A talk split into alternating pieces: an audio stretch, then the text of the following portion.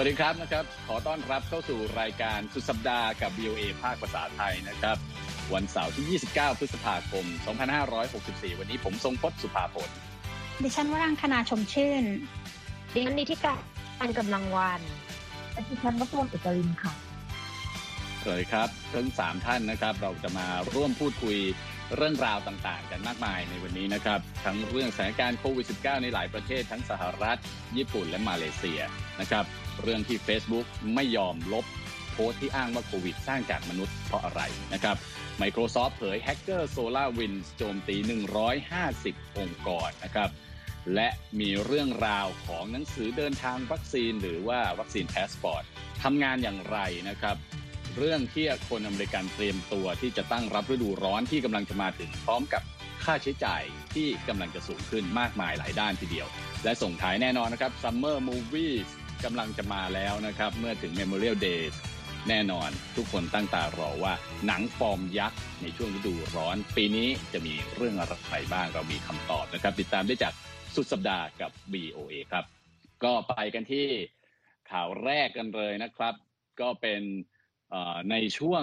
วันหยุดที่กำลังจะมาถึงกี่วันสี่วันนะครับตั้งแต่วันศุกร์เสาร์อาทิตย์แล้วก็วันจันทร์นะฮะหลายๆคนตั้งตารอกันมากเลยแน่นอนประธานาธิบดีโจไบเดนก่อนจะถึงวัน Memorial Day นี้ก็จะมีภารกิจต่างๆนะครับมากมายก่อนที่จะเดินทางไปพักผ่อนที่บ้านที่เดลาแวร์นะครับภารกิจแรกสำหรับวันศุกร์นี้นะครับที่จะหยุดยาวประธานาธิบดีโจไบเดนก็เดินทางไปที่รัฐเวอร์จิเนียในเขตอเล็กซานเดรียนะครับไปที่ยิมแห่งหนึ่งเป็นยิมแบบปีนผาแล้วก็ไปกล่าวยินดีที่ยิมแห่งนี้สามารถที่จะเปิดบริการอย่างเต็มรูปแบบได้อีกครั้งนะครับก็คือให้ลูกค้าเนี่ยสามารถเข้ามาได้โดยที่ไม่ต้องมีการจำกัดจำนวนลูกค้าแล้วนะครับอันนี้ถือว่าเป็นมาตรการของรัฐเวอร์จิเนียที่เพิ่งยกยกหรือว่าผ่อนคลายมาตรการควบคุมโควิดเมื่อวันศุกร์นี้เองนะครับนั่นก็เป็นการที่ประธานาธิบดีไบเดนเดินทางไปก็เป็นการแสดงสัญลักษณ์ว่าตอนนี้เนี่ยอเมริกาเริ่มเปิดธุรกิจต่างๆให้กลับมาเป็นปกติอีกครั้งนะครับประธานาธิบดีไบเดนกล่าวบอกว่าเวลานี้คนอเมริกันทั่วประเทศก้าวออกจากความเจ็บปวดและฤดูหนาวอันยาวเย็นและอันอันหนาวเย็นแล้วก็มืดมนไปสู่การผลักดันเศรษฐกิจให้เดินไปข้างหน้าแล้วนะฮะแล้วก็กราบขอบคุณคนอเมริกันทุกคนที่ช่วยกันทำหน้าที่ของตนเองนะครับหน้าที่นี้ก็คือการเข้ารับการฉีดวัคซีนเพื่อที่จะทำให้ตัวเองมีภูมิคุ้มกันนะครับสร้าง herd immunity ขึ้นมานะครับตอนนี้มีคนอเมริกันมากกว่า ห้าสิบเอ็ดเปอร์เซ็นต์ นะครับที่ได้รับวัคซีนครบโดสแล้วสำหรับ Memorial Day นะฮะก็ถือว่าเป็นสุดสัปดาห์ที่คนอเมริกันเนี่ยถือเป็นการเริ่มต้นของฤดูร้อนอย่างเป็นทางการในสหรัฐปีนี้ที่เป็นพิเศษก็คือรัฐบาลทั้งในระดับชาติแล้วก็ระดับรัฐต่างๆเนี่ยประกาศผ่อนคลายมาตรการควบคุมการระบาดของโควิด สิบเก้า ในช่วงนี้พอดีเพื่อที่จะให้คนอเมริกันได้ออกไปใช้ชีวิตได้ตามปกตินะครับไม่บังคับการสวมหน้ากากในที่สาธารณะผ่อนคลายการเว้นระยะห่างทางสังคมแล้วก็มีการผ่อนคลายในเรื่องต่างๆให้ร้านค้าสามารถเนี่ยเปิดบริการได้ตามปกติก็ถือว่าเป็นการกลับมาเริ่มต้นอีกครั้งในช่วงซัมเมอร์ของปีสองพันยี่สิบเอ็ดพอดีเลยนะครับในขณะเดียวกันนะฮะก็มีมีเรื่องที่ประธานาธิบดีไบเดนเนี่ยก่อนหน้านี้เมื่อ สองถึงสาม วันที่ผ่านมาพยายามที่จะให้มีการตรวจสอบเพิ่มเติมสั่งการให้หน่วยงานข่าวกรองของสหรัฐทำการตรวจสอบเรื่องต้นกำเนิดของโคโรนาไวรัสอีกครั้งนะครับแล้วก็ให้ส่งรายงานกลับมาที่ตนภายในเวลาเก้าสิบวันเป็นอาจจะเรียกว่าเป็นความขัดแย้งรอบใหม่ระหว่างสหรัฐกับจีนเกี่ยวกับเรื่องต้นกำเนิดของโคโรนาไวรัสก็ได้นะครับเกี่ยวกับเรื่องนี้นะฮะเดี๋ยวมีคุณนีธิการกำลังวันนะครับก็จะมีเรื่องราวที่ Facebook เนี่ยออกมายืนยันเกี่ยวกับคำกล่าวอ้างที่ว่าโควิด สิบเก้า สร้างขึ้นโดยมนุษย์โดย Facebook มีท่าทีอย่างไรครับคุณนีธิการ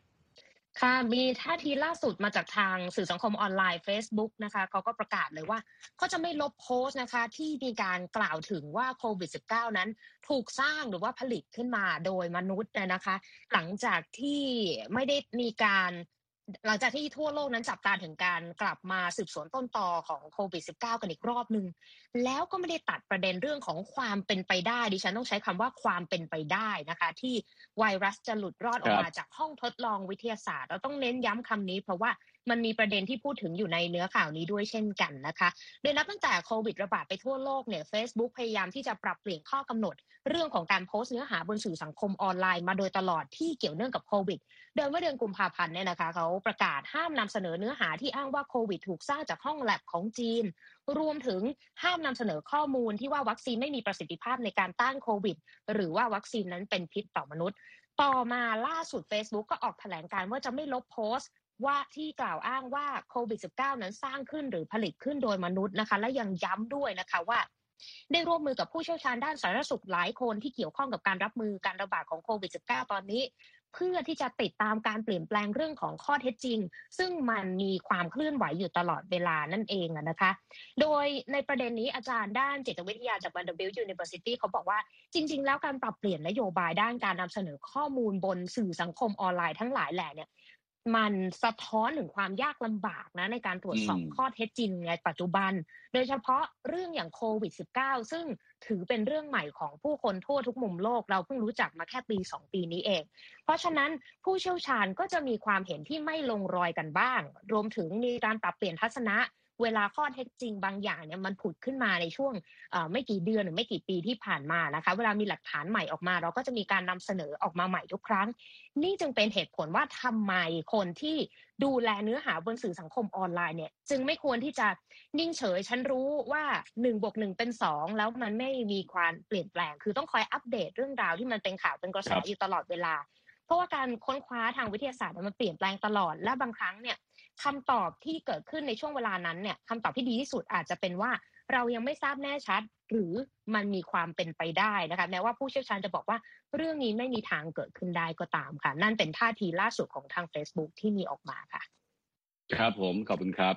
คราวนี้จาก Facebook ไปกันต่อที่ Microsoft บ้างนะครับวันนี้ก็มีข่าวที่ Microsoft ออกมาเปิดเผยนะครับหลายๆคนคงได้ยินชื่อ SolarWinds ในช่วงหลายเดือนที่ผ่านมาแล้วก็เป็นแฮกเกอร์ที่เชื่อว่าอยู่ในรัสเซียเนี่ยออกมาโจมตีเครือข่ายคอมพิวเตอร์ของหน่วยงานต่างๆในสหรัฐแล้ว Microsoft ออกมาเผยอีกแล้วนะครับบอกว่าเกิดเหตุการณ์ลักษณะนี้ขึ้นอีกครั้งนะครับเชิญคุณวรางคณาครับสำหรับเรื่องนี้ค่ะโดยบริษัท Microsoft นะคะได้ออกมาเปิดเผยผ่านบล็อกโพสต์นะคะเมื่อวันพฤหัสบดีก็คือเมื่อคืนที่ผ่านมาตามเวลาสหรัฐนี่เองนะคะว่ากลุ่มแฮกเกอร์นะคะที่ได้รับการสนับสนุนจากรัสเซียซึ่งเป็นกลุ่มเดียวกับที่แฮกเกิดใช้เหตุการณ์โจมตี SolarWinds เนี่ยค่ะก็ได้กระทำการโจมตีทางไซเบอร์อีกครั้งหนึ่งนะคะโดยครั้งนี้เนี่ยนะคะเป็นการโจมตีหน่วยงานรัฐบาลของสหรัฐและต่างประเทศนะคะรวมทั้งสถาบันพังสมองหรือ Think Tank นะคะในสัปดาห์นี้โดยการใช้เทคนิค Spear Phishing นะคะหรือว่าเป็นการโจมตีที่มีเป้าหมายแน่ชัดผ่านการใช้อีเมลของหน่วยงานรัฐบาลสหรัฐนั่นเองนะคะซึ่งก็คือหน่วยงานเพื่อการพัฒนาระหว่างประเทศสหรัฐหรือ ยู เอส เอไอดี นะคะซึ่งเรื่องนี้รองประธานของ Microsoft นะคะนายทอมเบิร์ดค่ะได้กล่าวว่าการโจมตีดังกล่าวเนี่ยมุ่งเป้าไปที่อีเมลจำนวน สามพัน อีเมลนะคะขององค์กรมากกว่าหนึ่งร้อยห้าสิบแห่งค่ะซึ่งอย่างน้อยหนึ่งในสี่ขององค์กรเหล่านี้นะคะที่ตกเป็นเป้าหมายเนี่ยนะคะทำงานเกี่ยวกับการพัฒนาระหว่างประเทศนะคะการให้ความช่วยเหลือทางมนุษยธรรมแล้วก็งานด้านสิทธิมนุษยชนซึ่งครอบคลุมถึงยี่สิบสี่ประเทศด้วยกันนะคะแต่อย่างไรก็ตามค่ะ Microsoft ไม่ได้ระบุในบล็อกโพสต์นะคะว่าความพยายามของกลุ่มแฮกเกอร์ครั้งนี้เนี่ยประสบความสำเร็จมากน้อยเพียงใดแต่ว่าบริษัทอีกบริษัทนึงนะคะชื่อ Volexity นะคะซึ่งเป็นบริษัทรักษาความปลอดภัยด้านไซเบอร์นะคะซึ่งก็ติดตามแฮกเกอร์แฮกเกอร์กลุ่มนี้มาเหมือนกันบอกว่ากลุ่มนี้เนี่ยค่ะน่าจะประสบความสำเร็จพอสมควรนะคะในการแทรกซึมเป้าหมายซึ่งเป็นหน่วยงานของรัฐบาลครั้งนี้นะคะซึ่งกลุ่มแฮกเกอร์กลุ่มนี้นะคะได้เข้าถึงบัญชีอีเมล Constant Contact นะคะของ ยู เอส เอไอดี ค่ะซึ่งเป็นบัญชีอีเมลด้านการตลาดนะคะตามรายงานของ Microsoft นะคะแล้วก็ทำการส่งอีเมล Phishing ที่ดูสมจริงสมจังมากนะคะลงวันที่ยี่สิบห้าพฤษภาคมโดยเนื้อหาของอีเมลดังกล่าวนะคะอ้างว่ามีข้อมูลใหม่ค่ะเกี่ยวกับการโกงการเลือกตั้งสหรัฐปีที่ผ่านมานะคะแล้วก็สอดใส่ลิงก์นะคะที่มี malware หรือโปรแกรมที่ถูกออกแบบมาเพื่อโจมตีคอมพิวเตอร์แล้วก็ระบบเครือข่ายเนี่ยนะคะ ซึ่งจะทำให้แฮกเกอร์เนี่ยสามารถเข้าไปถึงคอมพิวเตอร์ที่มีความปลอดภัยที่หละหลวมได้เป็นระยะเวลานานนะคะ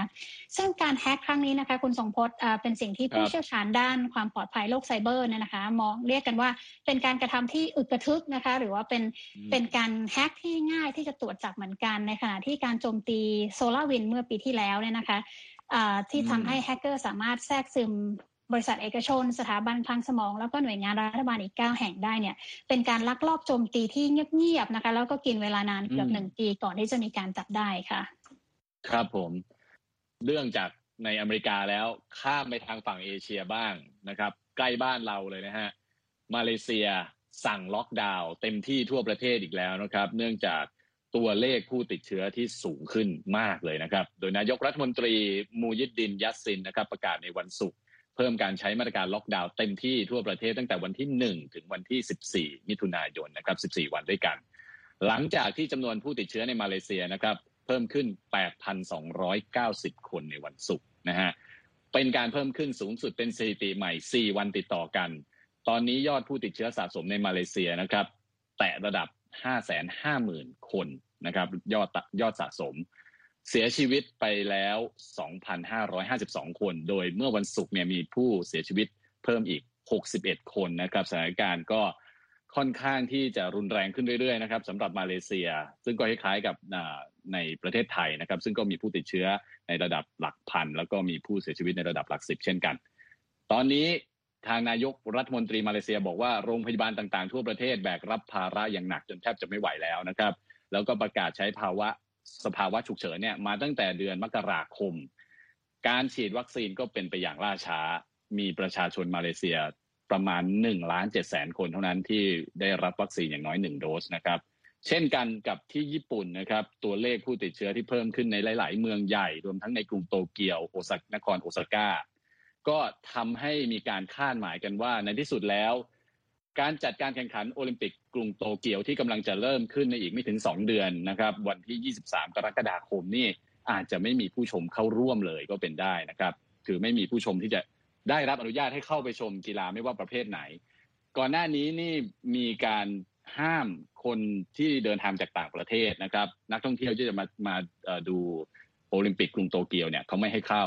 แต่ว่าตอนนี้เนี่ยคาดว่าแม้แต่คนญี่ปุ่นเองก็อาจจะไม่ได้ดูนะฮะอย่างไรก็ตามผู้จัดการแข่งขันโดยเฉพาะประธานคณะกรรมการจัดการแข่งขันโอลิมปิกกรุงโตเกียวคุณไซโกะฮาชิโมโตะบอกว่ายังจะต้องแข่งขันต่อไปนะครับแม้จะไม่มีผู้ชมเข้าไปดูก็จะต้องจะจัดการแข่งขันให้ได้นะครับแม้ว่าตอนนี้เนี่ยชาวญี่ปุ่นส่วนใหญ่ออกมาบอกว่าไม่อยากให้จัดการแข่งขันแล้วนะครับผลการสำรวจความเห็นหลายๆคนหลายๆครั้งบอกว่าอยากให้ยกเลิกไปเลยสำหรับโอลิมปิกกรุงโตเกียวในครั้งนี้นะครับช่วงหลายวันที่ผ่านมาเนี่ยยังมีแรงกดดันจากนอกประเทศด้วยนะครับมีแรงกดดันมาจากทางอังกฤษจากทางสหรัฐอาจจะไม่ส่งนักกีฬามาบ้างหรือว่าอาจจะมีการขอร้องให้ให้ยกเลิกบ้างนะครับเนื่องจากญี่ปุ่นตอนนี้ตัวเลขผู้ติดเชื้อสูงขึ้นนะครับมีการประกาศสภาวะฉุกเฉินในกรุงโตเกียวแล้วก็ในหลายๆเมืองแล้วก็ขยายเวลาการใช้สภาวะฉุกเฉินเนี่ยไปจนถึงวันที่ยี่สิบมิถุนายนแล้วนะครับซึ่งยี่สิบมิถุนายนก็หมายความว่าอีกหนึ่งเดือนเท่านั้นก่อนที่จะถึงวันที่ยี่สิบสามกรกฎาคมซึ่งเป็นพิธีเปิดการแข่งขันดังนั้นเนี่ยถือว่ามีเวลาน้อยมากนะครับสำหรับกรุงโตเกียวที่จะเตรียมการสำหรับการแข่งขันโอลิมปิกครั้งนี้คุณผู้ฟังกำลังติดตามรับฟังสุดสัปดาห์กับ วี โอ เอ ภาคภาษาไทยนะครับพูดคุยกันในมุมมองของข่าวต่างๆมาแล้วคราวนี้ไปกันที่ประเด็นสำคัญอีกประเด็นหนึ่งในช่วงซัมเมอร์ฤดูร้อนปีนี้เนี่ยหลายๆคนกำลังจะเตรียมเดินทางข้ามประเทศไปประเทศนู้นประเทศนี้มีคำถามเข้ามาถึงเรื่องของหนังสือเดินทางวัคซีนนะครับหรือว่าวัคซีนพาสปอร์ตวันนี้คุณบอกจะมาพูดให้ฟังว่ามีอะไรบ้างแล้วก็วัคซีนพาสปอร์ตที่ว่านี้ทำงานอย่างไรเชิญครับคุณวสมนก็เรื่องของวัคซีนพาสปอร์ตนะคะก็มีพูดกันในหลายประเทศแล้วค่ะทั้งประเทศที่อยู่ในเครือของสหภาพยุโรปแล้วก็ประเทศเอเชียบางส่วนนะคะอย่างเช่นจีนหรือว่าญี่ปุ่นรวมทั้งอุตสาหกรรมสายการบินอ่าเป็นสายการบินต่างๆค่ะก็เสนอแนวคิดที่จะทำหนังสือเดินทางวัคซีนขึ้นถามว่าหนังสือเดินทางวัคซีนเนี่ยคืออะไรก็ถ้าผู้ได้เห็นภาพง่ายๆนะคะหนังสือเดินทางวัคซีนเนี่ยก็จะเป็นเหมือนแอปพลิเคชันที่อยู่ในโทรศัพท์มือถือ ที่ผู้ใช้งานสามารถนำแอปพลิเคชันนี้เนี่ยไปแสดงให้กับเจ้าหน้าที่ที่สนามบินดูได้เพื่อยืนยันว่าตัวของผู้ที่ถือหนังสือเดินทางวัคซีนตัวนี้เนี่ยได้รับวัคซีนแล้วซึ่งถ้าเกิดว่าสามารถแสดงหลักฐานตรงนี้ได้ก็อาจจะสามารถละเว้นกฎในเรื่องของการควอรันทีนหรือว่าการกักตัวหลังจากที่เดินทางถึงต่างประเทศได้การมีหนังสือเดินทางวัคซีนเนี่ยทำให้ผู้ที่เดินทางไม่ต้องกักตัวต่อไปก็จะเป็นการอ่าเขาเรียกว่าเพิ่มแรงจูงใจให้มีนักท่องเที่ยวเดินทางไปในมากขึ้นแล้วก็แน่นอนว่าจะเป็นการช่วยเศรษฐกิจของหลายประเทศที่แน่นอนค่ะว่าในช่วงปีที่ผ่านมานี้ก็ซบเซาแล้วก็ได้รับผลกระทบอย่างหนักจากการที่ไม่สามารถทำอุตสาหกรรมการท่องเที่ยวได้ตามปกติเพราะว่าเกิดโควิดขึ้นค่ะแต่ว่ายังไงก็ตามนะคะคอนเซ็ปต์นี้อาจจะฟังดูเหมือนง่ายๆสำหรับผู้ที่ใช้งานทั้งฟอร์วัคซีนที่มีแค่ตัวแอปพลิเคชันแล้วก็เดินทางเข้าประเทศแต่ว่าจริงๆแล้วค่ะเรื่องของหนังสือเดินทางวัคซีนเนี่ยก็มีความยุ่งยากอยู่หลายประการเหมือนกันก็ยกตัวอย่างนะคะก็คือว่าการจะมีหนังสือเดินทางวัคซีนที่มีประสิทธิภาพได้เนี่ยแน่นอนเลยว่าจะต้องมีระบบระหว่างประเทศส่วนกลางที่จะเป็นตัวตรวจสอบสถานะรับวัคซีนทางอิเล็กทรอนิกส์แล้วก็ทางเอกสารซึ่งก็มีคำถามว่าแล้วจะมีการบูรณาการตรงนี้เป็นยังไงจะมีการประสานงานแต่ละประเทศเป็นยังไงแล้วก็ตรงนี้ค่ะก็ยังมีของความเป็นส่วนตัวด้วยว่าเอ๊ะแล้วถ้าเกิดว่าผู้ใช้งานเนี่ยต้องนำข้อมูลจากเป็นอย่างแอปพลิเคชันตัวนี้เนี่ยจะมีความจะสามารถรักษาความเป็นส่วนตัวของข้อมูลได้มากน้อยแค่ไหนอาจจะมีการปฏิบัติอย่างไม่เท่าเทียมกันหรือเปล่าระหว่างผู้ที่เดินทางจากประเทศที่ได้รับวัคซีนแล้วแล้วก็จากผู้เดินทางสองประเทศที่ยังไม่ได้รับวัคซีนค่ะสำหรับเรื่องของหนังสือเดินทางวัคซีนตรงนี้นะคะก็มีรายละเอียดตามนี้ค่ะก็คือที่มีกล่าวไปว่าทางประเทศ อี ยู จีนแล้วก็ญี่ปุ่นเนี่ยก็กำลังผลักดันให้เกิดหนังสือเดินทางตัวนี้อยู่แล้วก็ทางอังกฤษค่ะก็ได้ปรับปรุงแอปพลิเคชันของระบบบริการสุขภาพแห่งชาติหรือว่า เอช เอส เอส เมื่อสัปดาห์ที่แล้วนะคะเพื่ออนุญาตให้ผู้เดินทางเนี่ยพิสูจน์สถานะรับวัคซีนของตัวเองได้แล้วก็นอกจากนี้ค่ะ อี ยู ก็ได้ทดสอบระบบเอกสารดิจิตอลค่ะเพื่อยืนยันผลการตรวจหาเชื้อโคโรนาไวรัสหรือว่ายืนยันว่าบุคคลดังกล่าวเนี่ยหายจากโรคโควิด สิบเก้า แล้วโดยจะมีการเริ่มใช้เอกสารนี้นะคะในช่วงปลายเดือนมิถุนายนค่ะ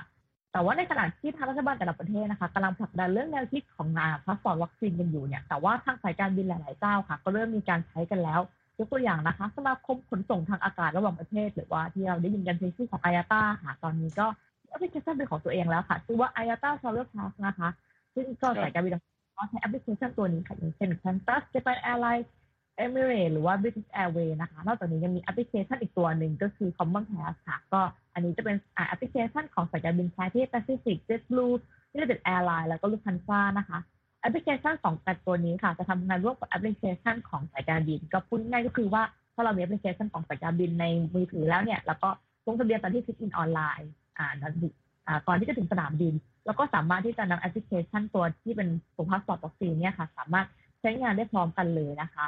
อ่าตัวของพาสปอร์ตวัคซีนตัวนี้ค่ะก็ทาง ไอ เอ ที เอ ก็บอกว่าอ่าเราก็ยืนยันนะคะว่ามันสามารถปลอมแปลงได้ยากเพราะว่าตัวของ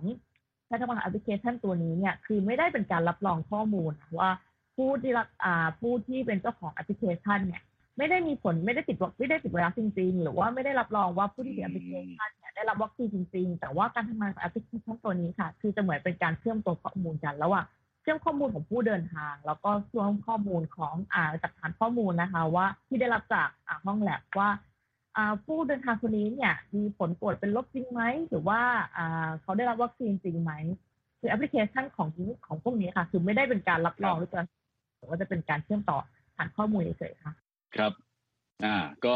คงจะได้ยินกันเรื่อยๆนะครับสำหรับวัคซีนพาสปอร์ตหลังจากนี้เพราะว่าเมื่อเดินทางแน่นอนจะกลายมาเป็นปัจจัยสำคัญอีกอย่างหนึ่งสำหรับการเดินทางระหว่างประเทศนะฮะแต่ถ้าพูดถึงการเดินทางในประเทศซัมเมอร์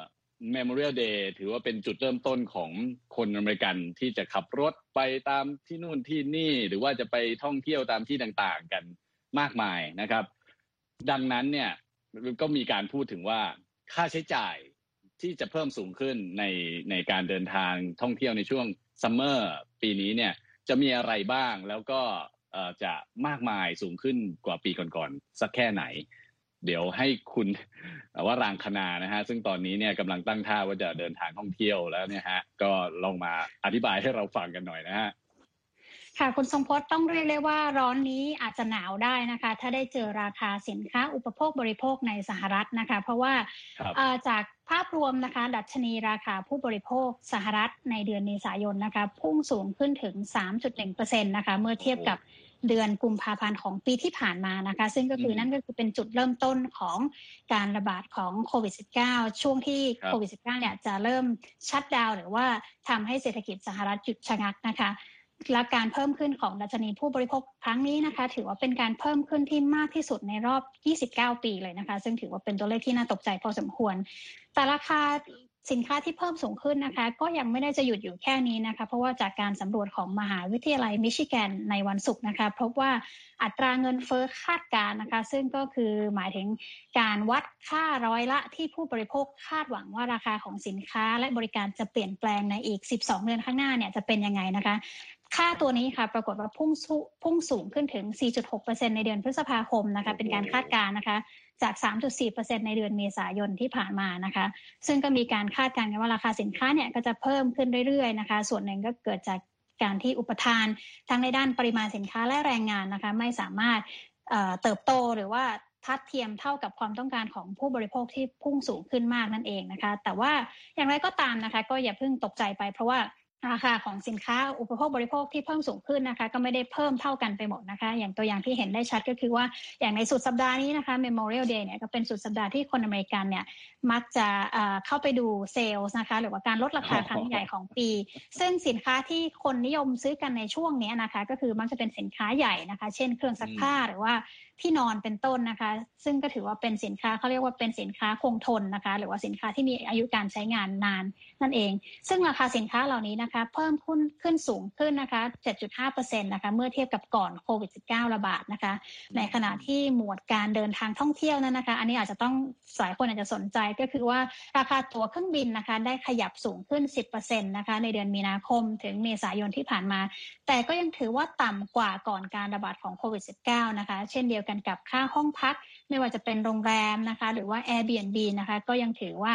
ต่ำกว่าก่อนการระบาดของโควิด สิบเก้า ถึง ห้าเปอร์เซ็นต์ แต่ก็ขยับขึ้นมาเรื่อยๆเหมือนกันนะคะแต่ที่น่าตกใจที่สุดนะคะก็คือราคาเช่ารถค่ะเพราะว่าพุ่งสูงล้ำล้ำหน้าคนอื่นไปแล้วนะคะถึง สี่สิบห้าเปอร์เซ็นต์ นะคะส่วนราคาอาหารนะคะไม่ว่าจะเป็นอาหารเบียร์ทั้งนอกบ้านในบ้านนะคะแล้วก็ราคาอาหารที่ซื้อกันมาทำเองเช่นแบบเนื้อวัวบดนะคะหรือฮอทดอกหรือผักนะคะก็แพงขึ้นตามๆกันนะคะประมาณ สองถึงสิบเอ็ดเปอร์เซ็นต์ นะคะส่วนคนที่จะไปชมภาพยนตร์นะคะในสุดสัปดาห์นี้นะคะก็เตรียมใจไว้นิดนึงนะคะเพราะว่าค่าตั๋วภาพยนตร์สวนสนุกหรือคอนเสิร์ตนะคะเพิ่มขึ้นมา สองเปอร์เซ็นต์ นะคะอาจจะยังไม่เยอะเท่าไหร่นะคะถ้าเทียบกับก่อนการระบาดของโควิด สิบเก้า ส่วนค่าอื่นเช่นค่าตัดผมนะคะทำเล็บแล้วก็เสริมสวยก็เพิ่มขึ้นมา หกเปอร์เซ็นต์ นะคะและแม้แต่ค่าสักนะคะสักตามตัวนะคะก็เพิ่มขึ้นเช่นกันถึงแม้ว่าทางการจะไม่มีตัวเลขอย่างเป็นทางการนะคะเพราะว่าเขาไม่ได้เก็บตัวเลขข้อมูลนี้ไว้อย่างเป็นระบบนั่นเองค่ะครับผมดูคือเท่าที่ฟังมานี่รู้สึกเพิ่มทุกอย่างคือถ้าเห็นว่าดิฉันมีริ้วเทาๆที่ผมเนี่ยก็ไม่ต้องแปลกใจนะคะเพราะว่าพี่อยากเข้าการตัดผมแล้วแพงเหลือเกินเออแต่ก็ไม่น่าอันนี้ไม่น่าแปลกใจที่ค่าเช่ารถจะเพิ่มขึ้นเพราะว่าตอนนี้รู้สึกว่าคนเนี่ยอยากจะเดินทางไปไปเป็นแบบส่วนตัวไปเป็นครอบครัวมากกว่านั่งเครื่องบินดังนั้นเนี่ยก็อาจจะเป็นไปได้ที่ทำให้ค่าเช่ารถเพิ่มขึ้นนะฮะขอบคุณมากนะครับคุณวรังคณาสำหรับข้อมูลดีๆสำหรับคนที่เตรียมตัวที่จะผจญกับช่วงซัมเมอร์ปีนี้ว่าต้องมีค่าใช้จ่ายอะไรเพิ่มขึ้นบ้างแน่นอนนะครับพูดถึงซัมเมอร์คนที่ต้องผจญกันอีกอย่างหนึ่งก็คือเวลาที่เข้าโรงหนังค่าตั๋วเพิ่มขึ้นด้วยใช่ไหมคุณนิติการแต่ว่าคุณนิติการบอกไม่ยั่นเพราะว่ามีหนังรอดูมากมายหลายเรื่องเหลือเกินสำหรับซัมเมอร์ปีนี้มีอะไรบ้างฮะใช่สำหรับดิฉันนี่คือใจเนี่ยอยากไปเที่ยวนะแต่กระเป๋าตังค์มันไม่ค่อยเอื้อเท่าไหร่นะคะเราก็เลยไปในสายชมภาพยนตร์ดีกว่ากันตอนนี้เพราะว่าห่างหายไปนานนะคุณเกือบเกือบปีกว่าเกือบจะที่เราไม่ได้ชมภาพยนตร์กันในโรงภาพยนตร์กันอย่างเงี้ยนะคะ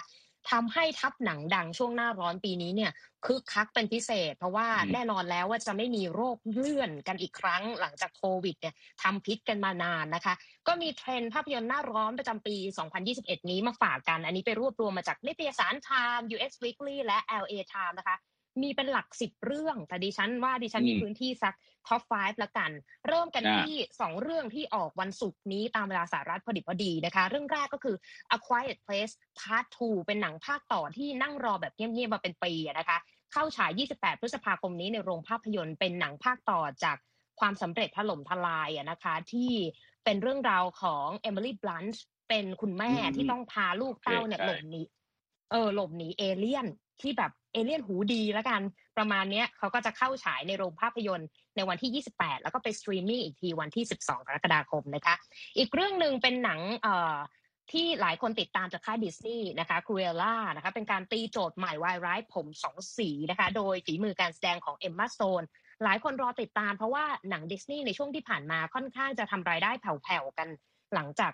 ยุคโควิดนะคะแล้วเขาบอกว่าจะเข้าฉายในวันที่ยี่สิบแปดพฤษภาคมนี้พร้อมกันกับระบบสตรีมมิ่งของเขาคือ Disney Plus แต่ว่าต้องซื้อหนังเรื่องนี้เพิ่มเติมนิดหน่อยก็จะแพงนิดนึงในช่วงที่เข้าฉายหนึ่งร้อยเอ็ด Dalmatian ใช่ไหมอันนี้ใช่แต่ก็จะมีการตีโจทย์ให้มันเป็นภาพที่ชัดขึ้นว่าเธอคือใครอะไรคือแรงบันดาลใจที่ทำให้เธอต้องร้ายๆนะคะอันนี้ก็เป็นเรื่องตัวอย่างคร่าวๆที่จะเล่าให้ฟังนะคะถัดออกไปอีกนิดนึงคุณทรงพลน่าจะไปดูเรื่องนี้น่าจะร้องห่มร้องไห้กันทั้งเรื่องอันนี้อยู่ใน Netflix นะคะก็คือหนังดราม่าน้ำตาท่วมนะคะ Fatherhood มาแบบคุณพ่อเลี้ยงเดี่ยวนะเตรียมร้องไห้ได้เลยดิฉันดูชื่อเรื่องปุ๊บร้องปั๊บแล้วนะคะเข้าฉายสิบแปดมิถุนายนนี้และอีกเรื่องนึงค่ะที่หลายคนรอคอยพอเบิ้ลเครื่องรถแล้วรู้เลยเรื่องอะไรนะคะก็คือ Fast and Furious ภาคเก้าเข้าไปแล้วรอบนี้เนี่ยวินดีเซลก็จะไม่รู้ว่าจะระเบิดภูเขาเผากระท่อมกับอะไรนะคะแต่ว่าเรียกว่าฮือฮากันแน่นอนนะคะยี่สิบห้ามิถุนายนนี้แล้วก็โอกาสครบรอบยี่สิบปีของแฟรนไชส์หนังนี้ด้วยก็เป็นการตอกย้ำนะคะว่าใครได้ดูภาคแรกก็คือคุณไม่เด็กแล้วนั่นเองนะคะอ่ะอีกเรื่องนึงที่เรารอคอยก็คือหนังฉายเดี่ยว Black Widowดิฉันมั่นใจว่าทุกคนรอชมเรื่องนี้นะคะ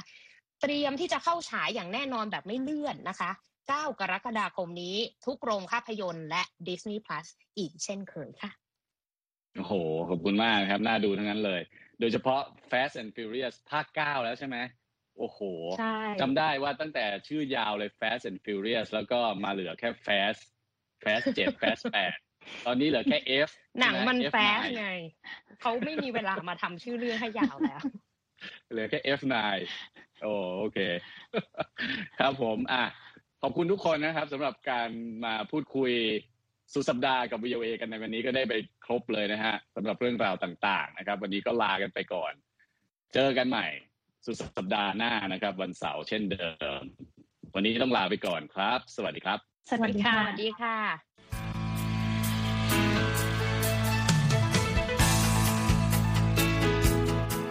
ครับและที่จบไปก็คือรายการจาก Voice of America ภาคภาษาไทยหากคุณผู้ฟังต้องการฟังรายการในวันนี้อีกครั้งสามารถเข้าไปได้ที่เว็บไซต์ วี โอ เอ ไทย ดอท คอม และคลิกที่โปรแกรมของเราครับ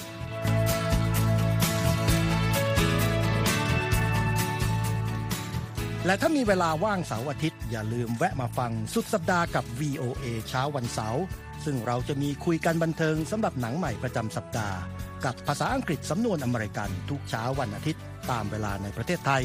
ติดตามฟังย้อนหลังได้จากเว็บไซต์ของเราเช่นกันครับ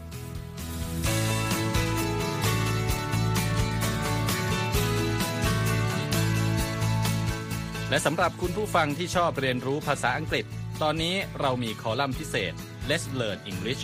ซึ่งเปิดโอกาสการเรียนรู้และฝึกทักษะภาษาอังกฤษในรูปแบบที่ถูกออกแบบโดยผู้เชี่ยวชาญตามมาตรฐานการศึกษาของอเมริกาเพื่อให้เนื้อหาเหมาะสมสำหรับผู้เริ่มเรียนภาษาอังกฤษ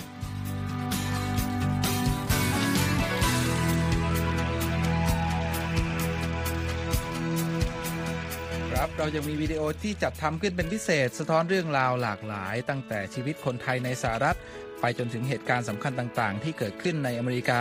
มาเสนอเป็นประจำซึ่งติดตามได้ทั้งทางเว็บไซต์ วี โอ เอ ไทย ดอท คอม Facebook และ YouTube วี โอ เอ Thai ครับ